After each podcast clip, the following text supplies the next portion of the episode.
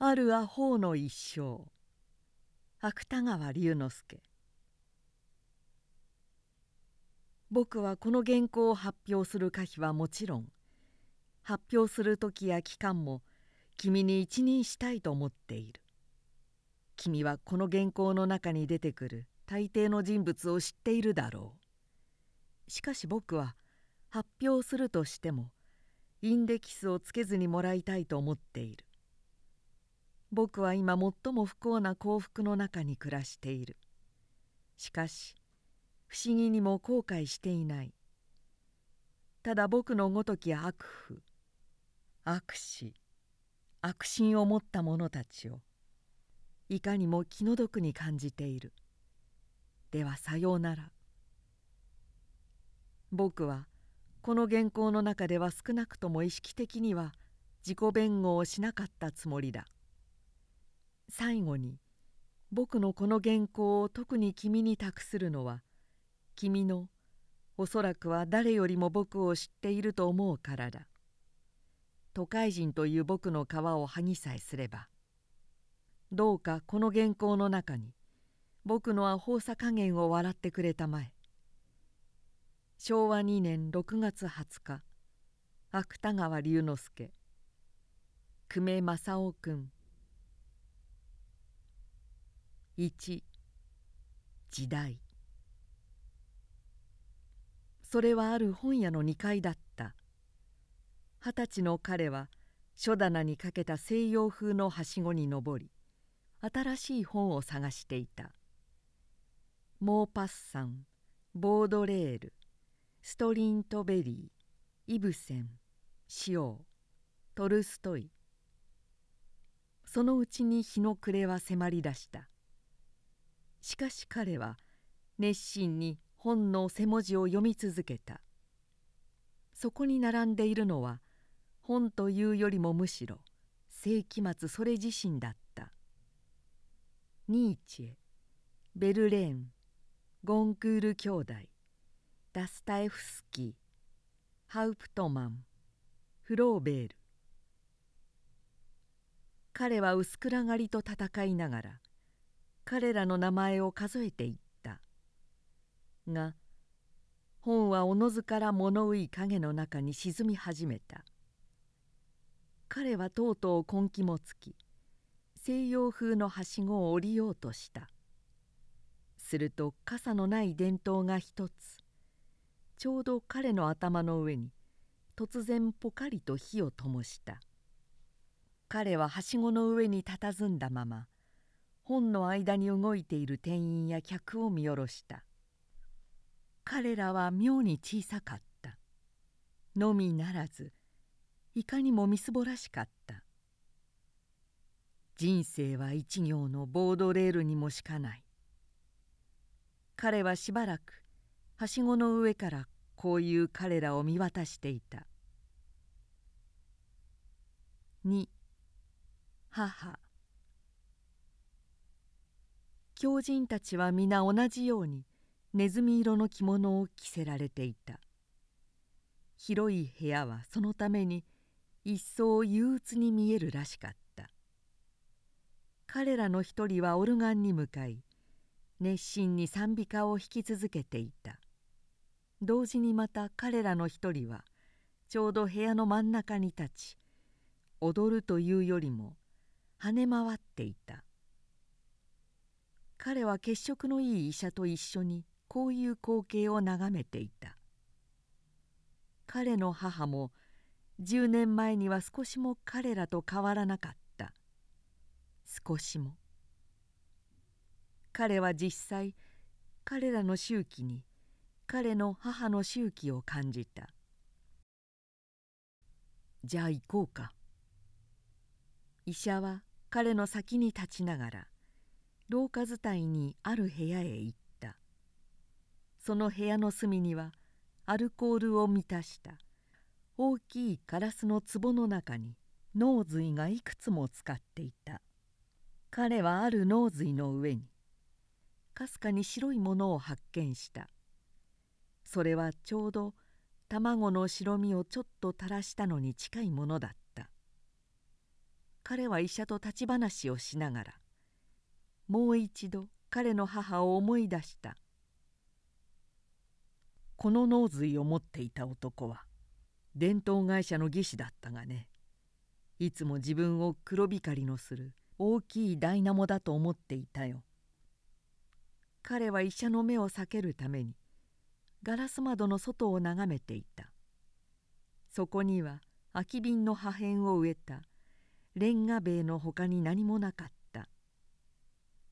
しかしそれは薄い苔をまだらにぼんやりとしらませていた。3家。彼はある郊外の2階の部屋に寝起きしていた。それは地盤の緩いために妙に傾いた2階だった。彼のおばはこの2階にたびたび彼と喧嘩をした。それは彼の養父母の仲裁を受けることもないことはなかった。しかし彼は彼のおばに誰よりも愛を感じていた。一生独身だった彼のおばはもう彼の二十歳の時にも60に近い年寄りだった。彼はある郊外の2階に何度も互いに愛し合う者は苦しめ合うのかを考えたりした。その間も何か気味の悪い2階の傾きを感じながら。4東京。隅田川はどんより曇っていた。彼は走っている古城機の窓から向島の桜を眺めていた。花を持った桜は彼の目には一列のボロのように憂鬱だった。が彼はその桜に江戸以来の向島の桜にいつか彼自身を見いだしていた。5我。彼は彼の先輩と一緒にあるカフェのテーブルに向かい絶えず巻きタバコをふかしていた。彼はあまり口をきかなかった。が彼の先輩の言葉には熱心に耳を傾けていた。今日は半日自動車に乗っていた。何か用があったのですか？彼の先輩は頬杖をしたまま極めて無造作に返事をした「何？ただ乗っていたかったから」その言葉は彼の知らない世界へ神々に近い蛾の世界へ彼自身を解放した。彼は何か痛みを感じた。が同時にまた喜びも感じた。そのカフェはごく小さかった。しかしパンの神の額の下には赤い鉢に植えたゴムの木が一本。肉の厚い葉をだらりと垂らしていた。6病。彼は絶え間ない潮風の中に大きいイギリス語の辞書を広げ指先に言葉を探していた。タラリア。翼の生えた靴。あるいはサンダール。通る話。タリポット。東インドに産するヤシ。幹は50フィートより100フィートの高さにいたり葉は傘扇棒などに用いらる。70年に一度花を開く。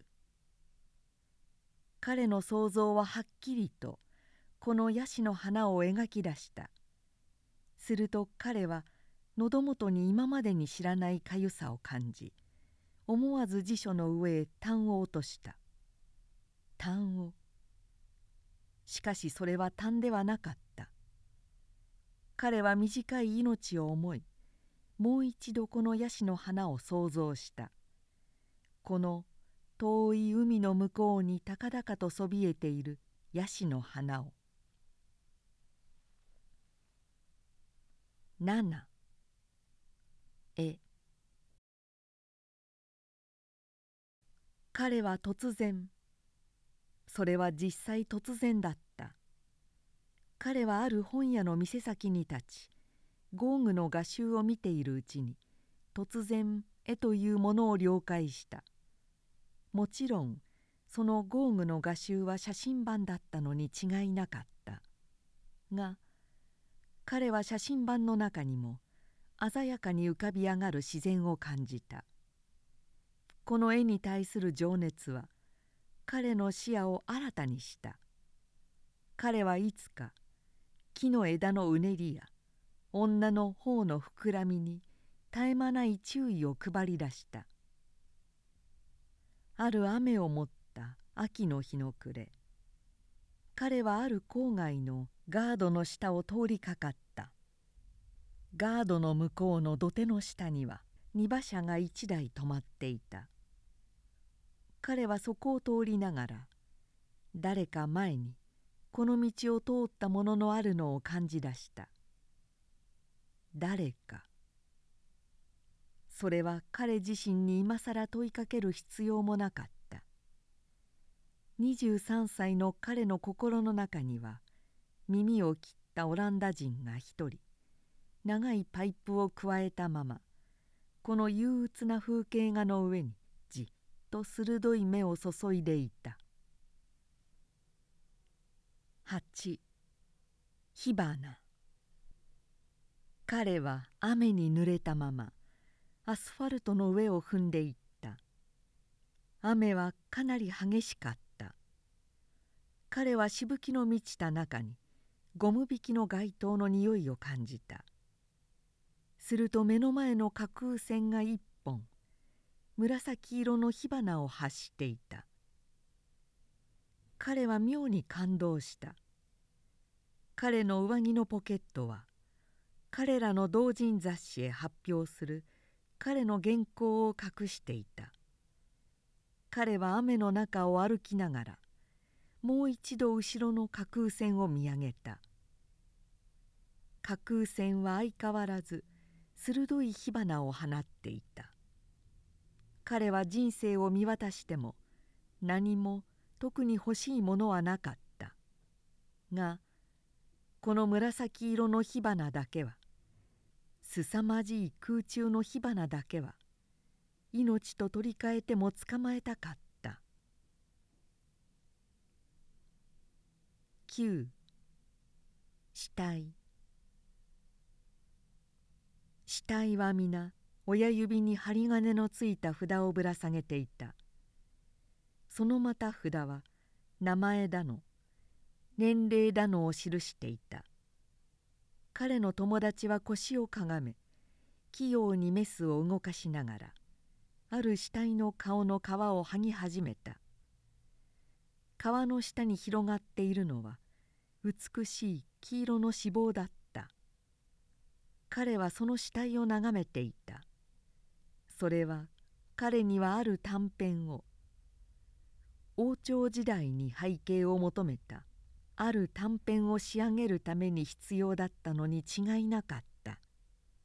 が腐敗した杏の匂いに近い死体の周期は不快だった。彼の友達は眉間を潜め静かにメスを動かしていった「この頃は死体も不足してね彼の友達はこう言っていた。すると彼はいつの間にか彼の答えを用意していた「俺は死体に不足すれば何の悪意もなしに人殺しをするがね」しかしもちろん彼の答えは心の中にあっただけだった。10先生。彼は大きいの木の下に先生の本を読んでいた。柏の木は秋の日の光の中に一枚の葉さえ動かさなかった。どこか遠い空中にガラスの皿を垂れたはかりが一つ。ちょうど平行を保っている。彼は先生の本を読みながらこういう光景を感じていた。11夜明け。夜は次第に明けていった。彼はいつかある町の角に広い市場を見渡していた。市場に群がった人々や車はいずれもバラ色に染まりだした。彼は一本の巻きタバコに火をつけ静かに市場の中へ進んでいった。するとか細い黒犬が一匹。いきなり彼に吠えかかった。が彼は驚かなかった。のみならずその犬さえ愛していた。市場の真ん中には鈴掛が一本四方へ枝を広げていた。彼はその根元に立ち枝越しに高い空を見上げた。空にはちょうど彼の真上に星が一つ輝いていた。それは彼の25の年先生に会った三月目だった。12軍港。先行艇の内部は薄暗かった。彼は前後左右を覆った機械の中に腰をかがめ小さい眼鏡を覗いていた。そのまた眼鏡に映っているのは明るい軍港の風景だった。あそこに金剛も見えるでしょう。ある海軍将校はこう彼に話しかけたりした。彼は四角いレンズの上に小さい軍艦を眺めながらなぜかふとオランダゼリーを思い出した。一人前30銭のビーフステークの上にもかすかに匂っているオランダゼリを。13先生の死。彼は雨上がりの風の中にある新しい停車場のプラットフォームを歩いていた。空はまだ薄暗かった。プラットフォームの向こうには鉄道甲府が34人一斉に鶴橋を上下させながら何か高い声に歌っていた。雨上がりの風は甲府の歌や彼の感情を吹きちぎった。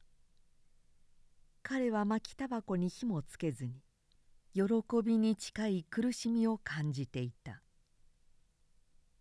先生既得の電報を街灯のポケットへ押し込んだまま。そこへ向こうの松山の陰から午前6時の上り列車が一列。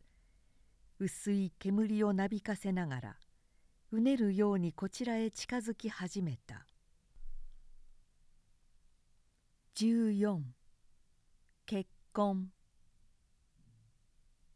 彼は結婚した翌日に「気無駄遣いをしては困る」と彼の妻に小言を言った。しかしそれは彼の小言よりも彼の叔母の家という小言だった。彼の妻は彼自身にはもちろん彼の叔母にも詫びを言っていた。彼のために買ってきた。汽水泉の鉢を前にしたまま。15彼ら。彼らは平和に生活した。大きい芭蕉の葉の広がった影に。彼らの家は東京から汽車でもたっぷり1時間かかる。ある海岸の町にあったから。16枕。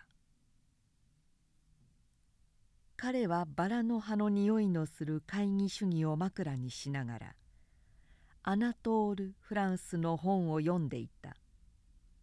がいつかその枕の中にも半身半馬身のいることには気づかなかった。17超。物匂いの満ちた風の中に蝶が一羽ひらめいていた。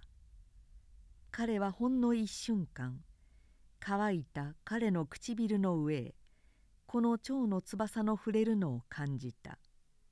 が彼の唇の上へいつかなすっていった翼の子だけは数年後にもまだきらめいていた。18月。彼はあるホテルの階段の途中に偶然彼女に遭遇した。彼女の顔はこういう昼にも月の光の中にいるようだった。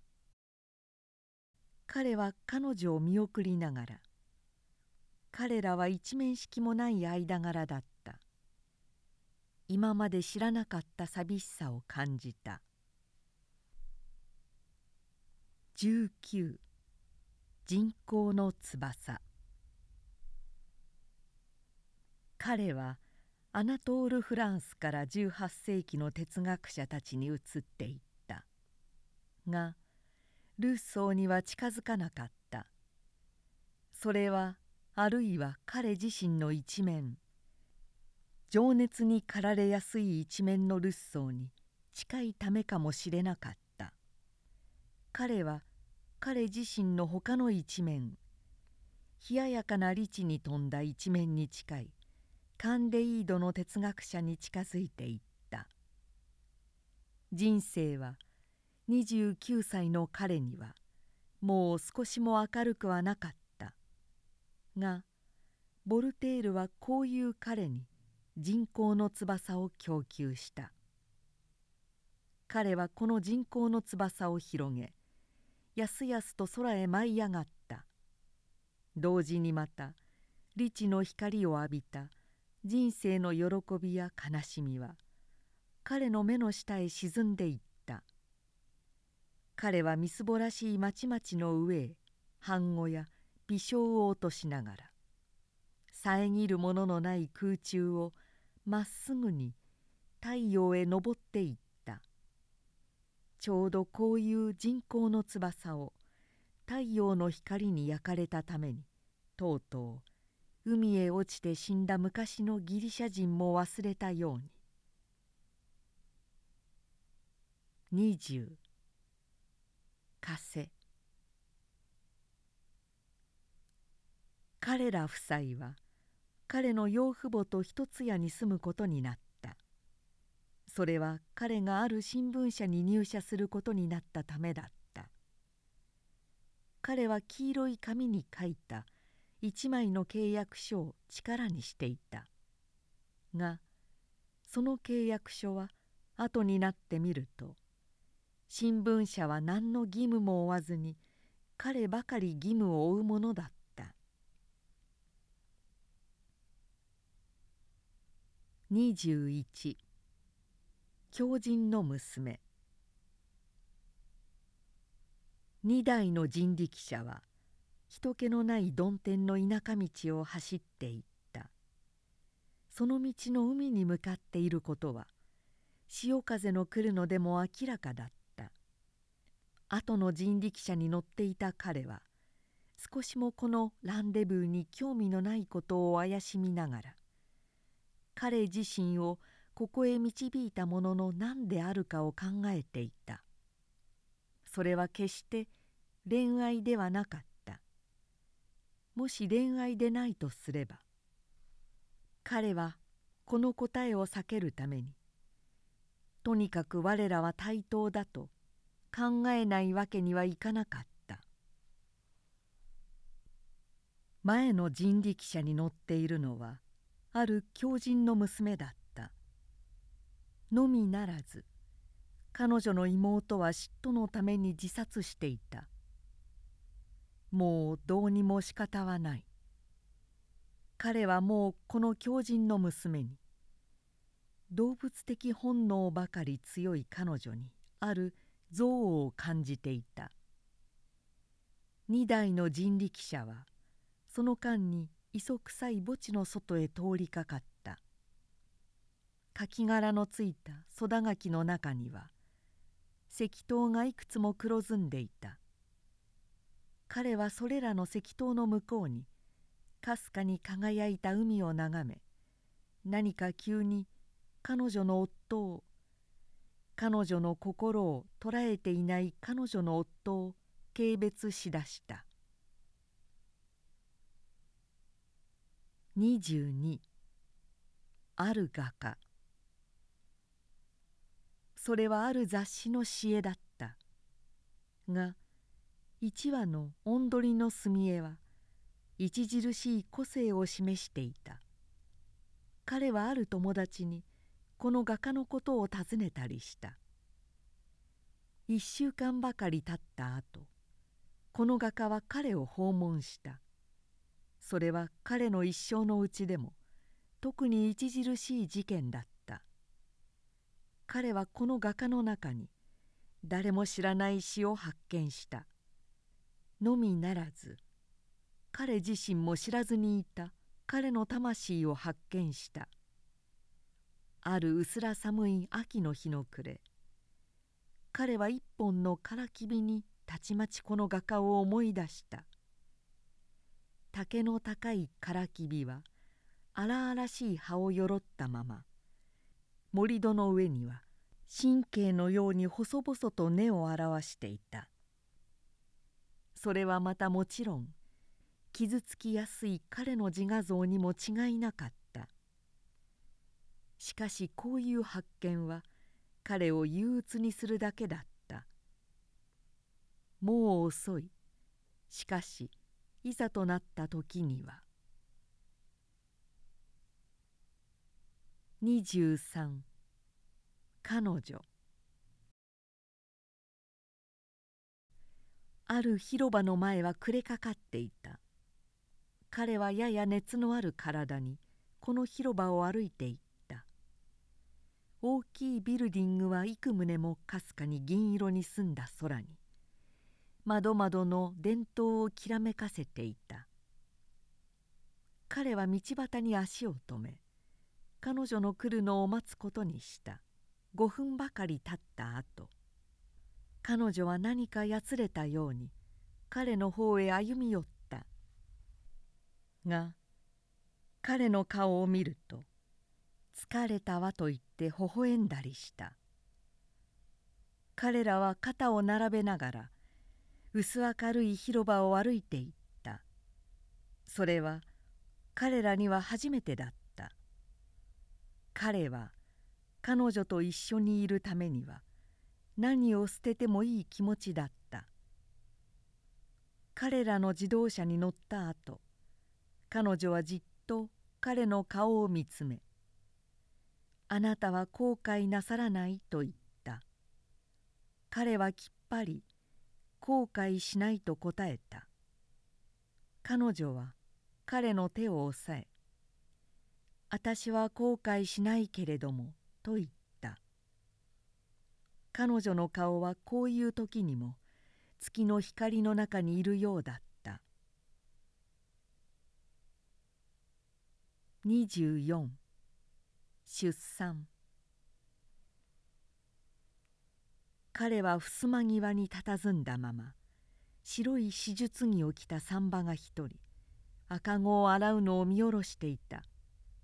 赤子は石鹸の目にしみるたびにいじらしいしかめ顔を繰り返した。のみならず高い声に泣き続けた。彼は何かネズミの子に近い赤子の匂いを感じながらしみじみこう思わずにはいられなかった。何のためにこいつも生まれてきたのだろう。この砂漠の満ち満ちた世界へ。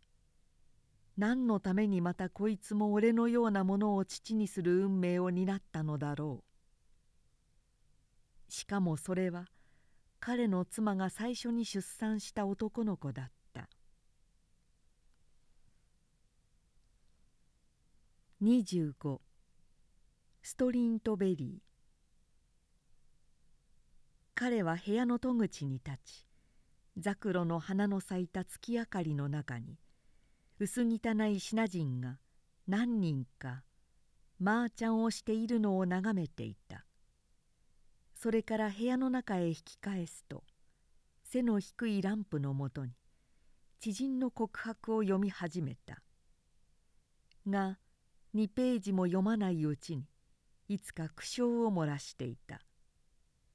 ストリントベリーもまた常人だった伯爵夫人へ送る手紙の中に彼と大差のないを書いている。26古代。彩色のはげた仏たちや天人や馬や蓮の花はほとんど彼を圧倒した。彼はそれらを見上げたままあらゆることを忘れていた。狂人の娘の手を出した。彼自身の幸運さえ。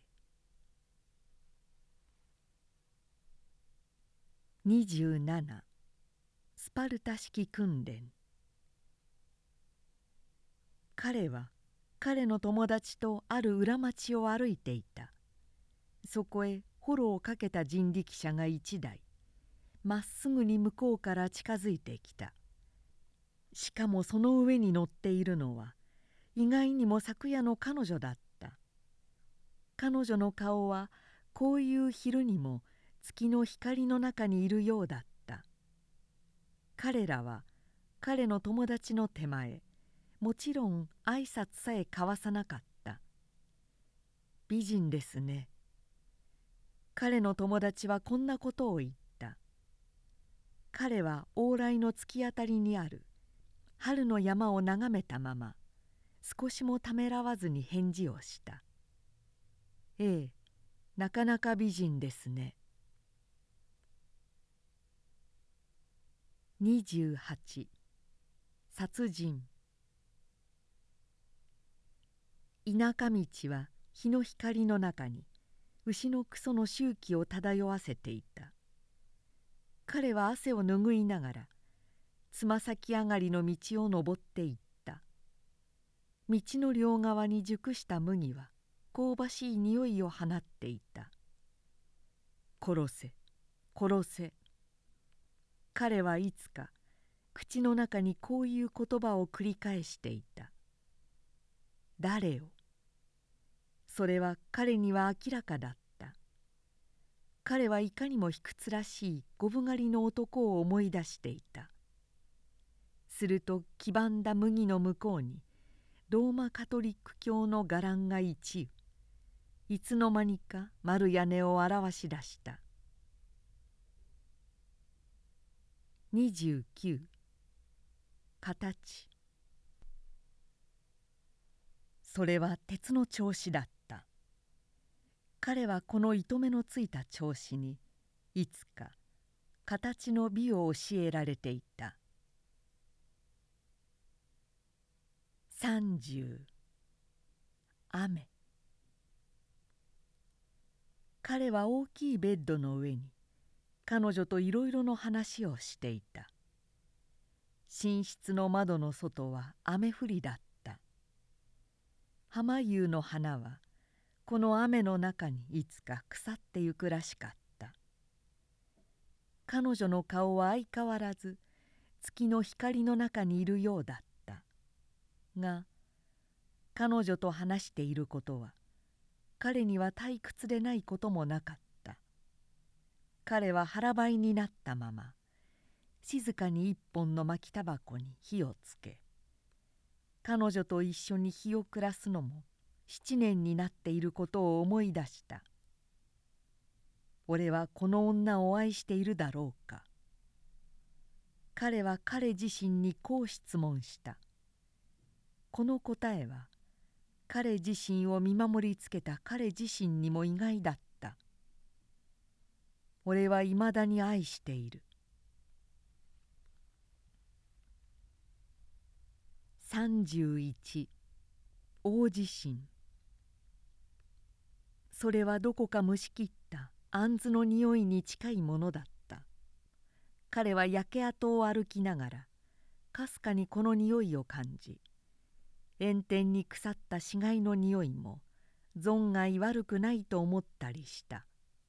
が死骸の重なり重なった池の前に立ってみると賛美という言葉も感覚的に決して誇張でないことを発見した。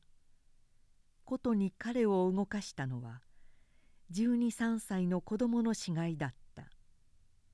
彼はこの死骸を眺め何か羨ましさに近いものを感じた。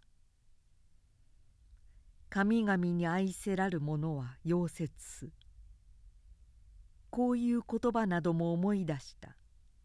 彼の姉や異母弟はいずれも家を焼かれていた。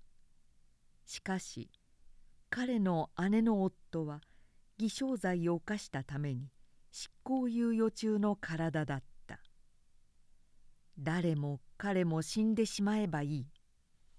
彼は焼け跡に佇んだまましみじみこう思わずにはいられなかった。32喧嘩。彼は彼の異母弟と取り組み合いの喧嘩をした。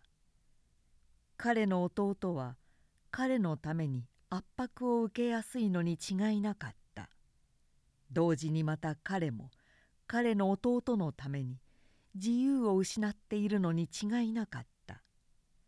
彼の親戚は彼の弟に彼を見習えと言い続けていた。しかしそれは彼自身には手足を縛られるのも同じことだった。彼らは取り組み合ったままとうとう縁先へ転げていった。縁先の庭には猿滑りが一本。彼はいまだに覚えている。雨を持った空の下に赤光に花を盛り上げていた。33英雄。彼はボルテールの家の窓からいつか高い山を見上げていた。氷河のかかった山の上にはハゲタカの影さえ見えなかった。が背の低いロシア人が一人執拗に山道を登り続けていた。ボルテールの家も夜になった後彼は明るいランプのもとにこういう傾向詩を書いたりした。あの山道を登っていったロシア人の姿を思い出しながら誰よりも十回を守った君は誰よりも十回を破った君だ。誰よりも民衆を愛した君は誰よりも民衆を軽蔑した君だ。誰よりも理想に燃え上がった君は誰よりも現実を知っていた君だ。君は僕らの東洋が生んだ。草花の匂いのする電気機関車だ。34色彩。30歳の彼はいつの間にかある空き地を愛していた。そこにはただ苔の生えた上にレンガや瓦のかけらなどがいくつも散らかっているだけだった。がそれは彼の目にはセザンヌの風景画と変わりはなかった。彼はふと78年前の彼の情熱を思い出した。同時にまた彼の78年前には色彩を知らなかったのを発見した。35道家人形。彼はいつ死んでも悔いないように激しい生活をするつもりだった。が相変わらず養父母や叔母に遠慮がちな生活を続けていた。それは彼の生活に明暗の両面を作り出した。彼はある洋服屋の店に道家人形の立っているのを見どのくらい彼も道家人形に近いかということを考えたりしたが意識の外の彼自身はいわば第二の彼自身はとうにこういう心持ちをある短編の中に盛り込んでいた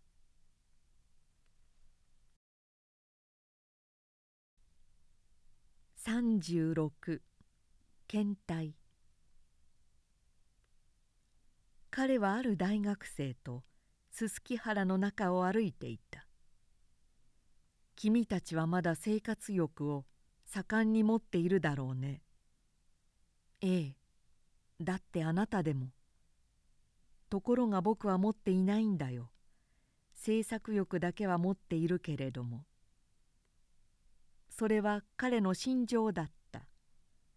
彼は実際いつの間にか生活に興味を失っていた。制作欲もやっぱり生活欲でしょう。彼は何とも答えなかった。すすき原はいつか赤い穂の上にはっきりと噴火山を表し出した。彼はこの噴火山に何か羨望に近いものを感じた。しかしそれは彼自身にもなぜということは分からなかった。37腰人。彼は彼と最力の上にも格闘できる女に遭遇した。が腰人らの叙情詩を作りわずかにこの危機を脱出した。それは何か。木の幹に凍った輝かしい雪を落とすように切ない心持ちのするものだった。風に舞いたる菅笠の何かは道に落ちざらん。我が名はいかで惜しむべき。惜しむは君が名のみとよ。38復讐。それは木の芽の中にある。あるホテルの炉台だった。彼はそこに絵を描きながら一人の少年を遊ばせていた。7年前に絶縁した狂人の娘の一人息子と。狂人の娘は巻きタバコに火をつけ彼らの遊ぶのを眺めていた。彼は重苦しい心持ちの中に汽車や飛行機を描き続けた。少年は幸いにも彼の子ではなかった。が彼をおじさんと呼ぶのは彼には何よりも苦しかった。少年のどこかへ行った後狂人の娘は巻きタバコを吸いながらこびるように彼に話しかけた。あの子はあなたに似ていやしない。似ていません。第一。だって大凶ということもあるでしょう。彼は黙って目をそらした。が彼の心の底にはこういう彼女を絞め殺したい残虐な欲望さえないわけではなかった39鏡彼はあるカフェの隅に彼の友達と話していた。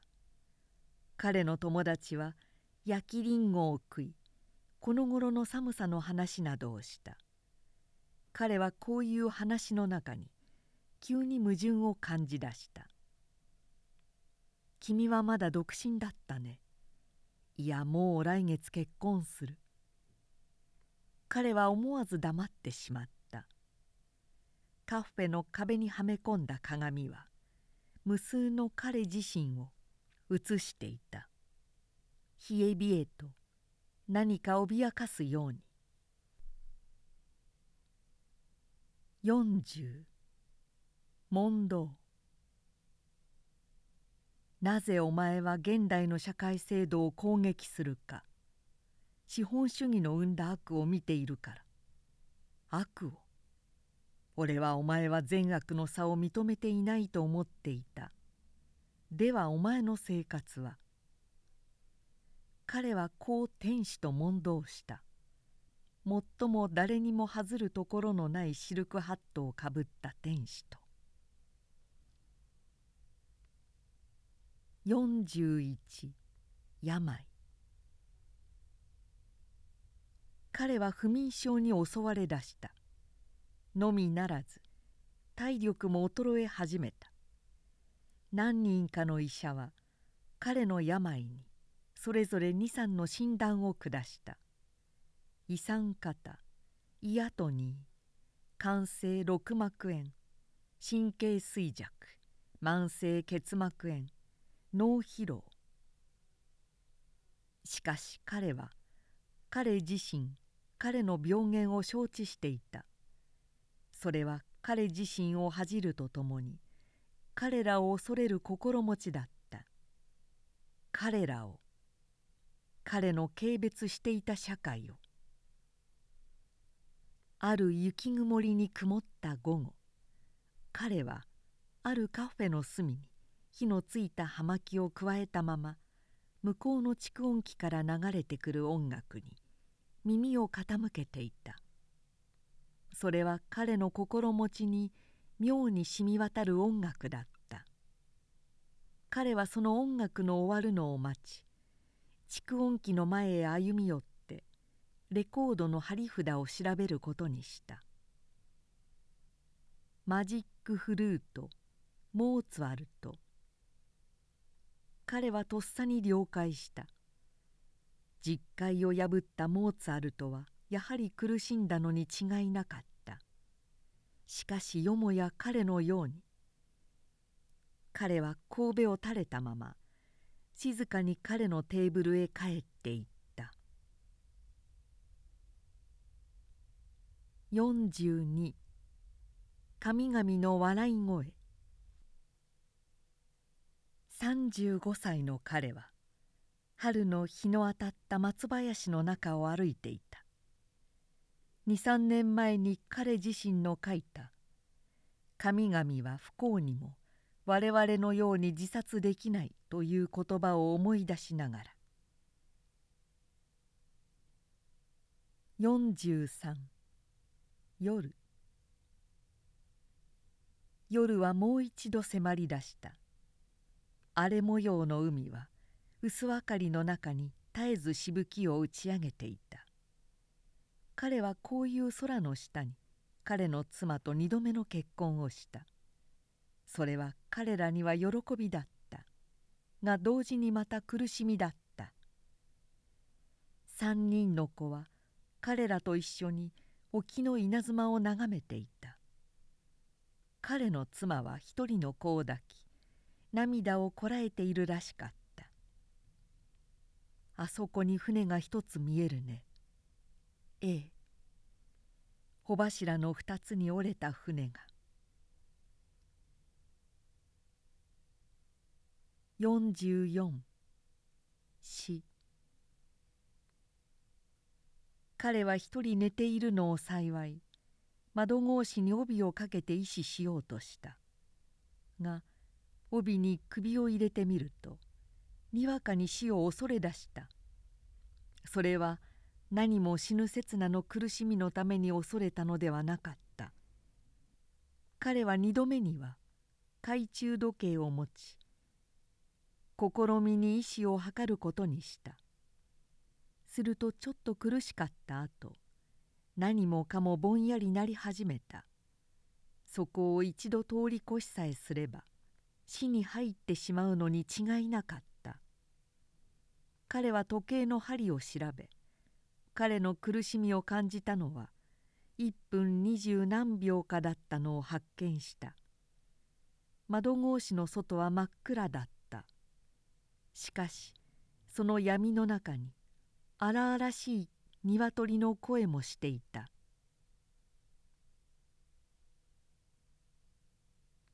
45リバン。リバンはもう一度彼の心に新しい力を与えようとした。それは彼の知らずにいた東洋的なゲーテだった。彼はあらゆる善悪の彼岸に悠々と立っているゲーテを見絶望に近い羨ましさを感じた。詩人ゲーテは彼の目には詩人クリストよりも偉大だった。この詩人の心にはアクロポリスやゴルゴタのほかにアラビアのバラさえ花を開いていた。もしこの詩人の足跡をたどる多少の力を持っていたらば彼は「リバン」を読み終わり恐ろしい感動の静まった後しみじみ生活的勘眼に生まれた彼自身を軽蔑せずにはいられなかった。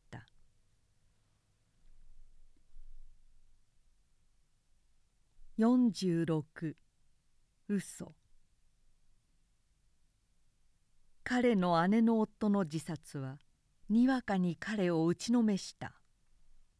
彼は今度は姉の一家の面倒も見なければならなかった。彼の将来は少なくとも彼には日の暮れのように薄暗かった。彼は彼の精神的破産に霊障に近いものを感じながら彼の悪徳や彼の悪徳や弱点は一つ残らず彼には分かっていた。相変わらずいろいろの本を読み続けた。しかしルッソーの懺悔録さえ英雄的なに満ち満ちていたことに神聖に至っては彼は神聖の主人公ほど老快な偽善者に出会ったことはなかった。がフランソワ・ビヨンだけは彼の心に染み通った。彼は何編かの詩の中に美しいオスを発見した。功罪を待っているビヨンの姿は彼の夢の中にも現れたりした。彼は何度もビヨンのように人生のどん底に落ちようとした。が彼の境遇や肉体的エネルギーはこういうことを許すわけはなかった。彼はだんだん衰えていった。ちょうど昔スイフトの見た梢から枯れてくる立ち木のように。47火遊び。彼女は輝かしい顔をしていた。それはちょうど朝日の光の薄らいにさしているようだった。彼は彼女に好意を持っていた。しかし恋愛は感じていなかった。のみならず彼女の体には指一つ触らずにいたのだった。死にたがっていらっしゃるのですってね。ええ。いえ死にたがっているよりも生きることに飽きているのです。彼らはこういう問答から一緒に死ぬことを約束した。プラトニック・スイサイドですね。ダブルプラトニック・スイサイド。彼は彼自身の落ち着いているのを不思議に思わずにはいられなかった。48死彼は彼女とは死ななかった。ただいまだに彼女の体に指一つ触っていないことは彼には何か満足だった。彼女は何事もなかったように時々彼と話したりした。のみならず彼に彼女の持っていた生産狩りを一瓶渡しこれさえあればお互いに力強いでしょうとも言ったりした。それは実際彼の心を丈夫にしたのに違いなかった。彼は一人遠い椅子に座り死の若葉を眺めながらたびたび死の彼に与える平和を考えずにはいられなかった。49剥製の白鳥。彼は最後の力を尽くし彼の自叙伝を書いてみようとした。がそれは彼自身には存外容易にできなかった。それは彼の自尊心や懐疑主義や利害の打算のいまだに残っているためだった。彼はこういう彼自身を軽蔑せずにはいられなかった。しかしまた一面には誰でも一皮むいてみれば同じことだとも思わずにはいられなかった。死と真実とという本の名前は彼にはあらゆる自叙伝の名前のようにも考えられがちだった。のみならず文芸上の作品に必ずしも誰も動かされないのは彼にははっきり分かっていた。彼の作品の訴えるものは彼に近い生涯を送った彼に近い人々のほかにあるはずはない。こういう気も彼には働いていた。彼はそのために手短に彼の死と真実とを書いてみることにした。彼はあるアホの一生を書き上げた後偶然ある古道具屋の店に剥製の白鳥のあるのを見つけた。それは首を上げて立っていたものの黄ばんだ羽さえ虫に食われていた。彼は彼の一生を思い涙や霊障のこみ上げるのを感じた。彼の前にあるものはただ発狂か自殺かだけだった。彼は日の暮れの往来をたった一人歩きながらおもむろに彼を滅ぼしに来る運命を待つことに決心した。50虜彼の友達の一人は発狂した彼はこの友達にいつもある親しみを感じていた。それは彼にはこの友達の孤独の軽快な仮面の下にある孤独の人一倍身にしみてわかるためだった。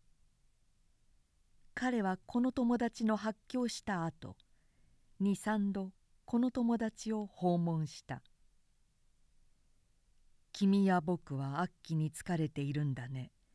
世紀末の悪鬼というやつにね」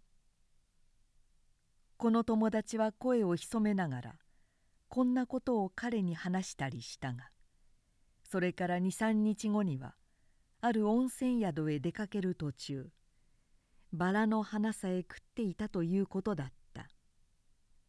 彼はこの友達の入院した後いつか彼のこの友達に送ったテラコッタの半身像を思い出した。